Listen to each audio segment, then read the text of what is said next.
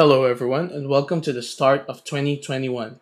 We have the same world's problems as with 2020, but our transition to 2021 would hopefully set our minds to be more resilient, mentally stronger, and more revitalized. I hope you've had your well deserved rest so you come back to work with new energy. But with this new energy that you have, will you be doing the same things as with the previous year?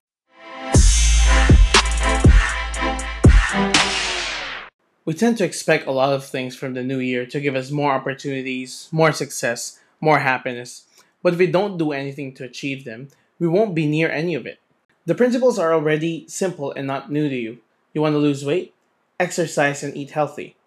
You want to be more productive? Get enough sleep and work efficiently. You want to be more successful? Set goals and execute them. The new year won't change itself for you. Change your formula to change the result. But if you want more money, you have to stop chasing money.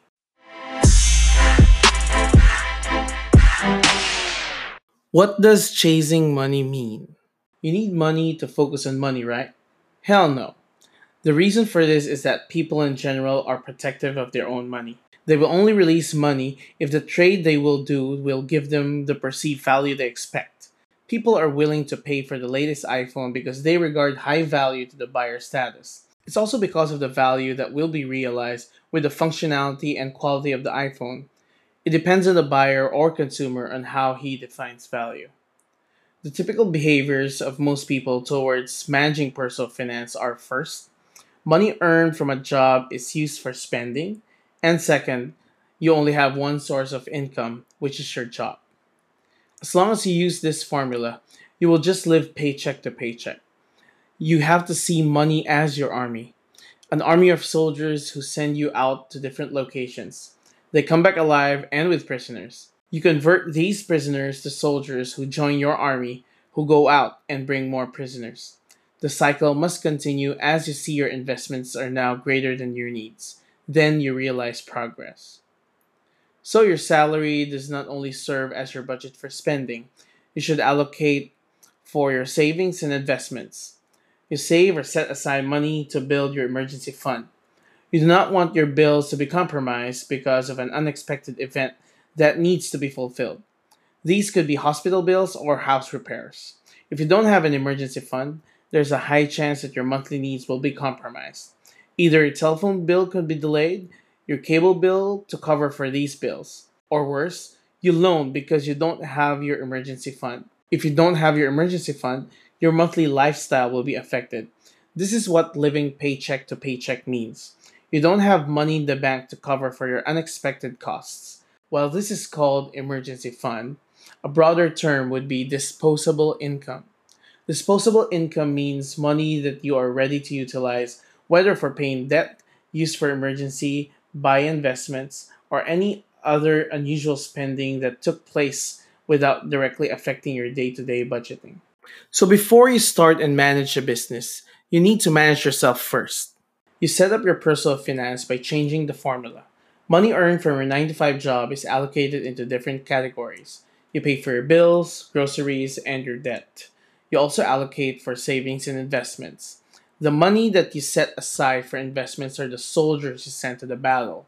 They go to war for you to bring you more money. You grow it and multiply. You can also use it to upskill yourself. Get a better 9 to 5 job so you can save and invest more.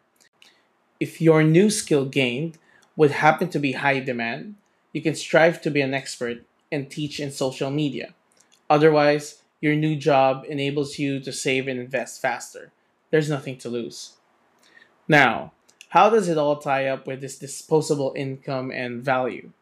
Your disposable income is your tool to mobilize you where you come up with a value that you can sell to people. You don't chase money, but you chase a problem worth solving. There are problems that people can deal with without any solution. Would you buy a keyboard protector that prevents liquid from sliding in your laptop? Maybe, maybe not. Because you can just put your glass of water farther away from the laptop, right? This is a problem not worth solving. You are not sure if people are willing to pay for that keyboard protector. This means that the perceived value is less likely to be appreciated. in such a way that the cost of this keyboard protector would turn out to have a high price point. It's not worth it. But if you look for a solution that the world needs, an innovative disruption or solution to a pain point, the market will reward you.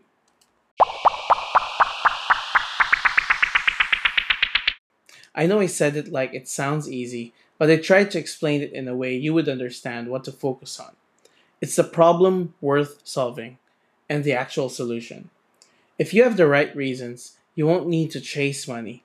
It's a byproduct of success. And don't forget, it's only a tool.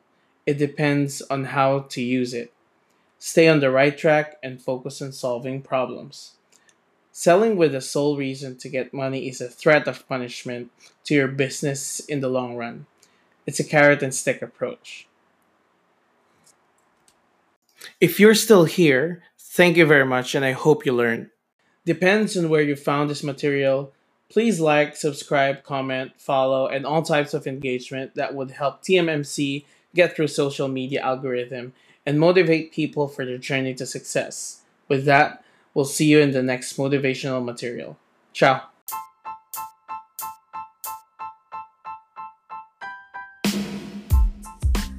This was brought to you by TMMC Radio 1.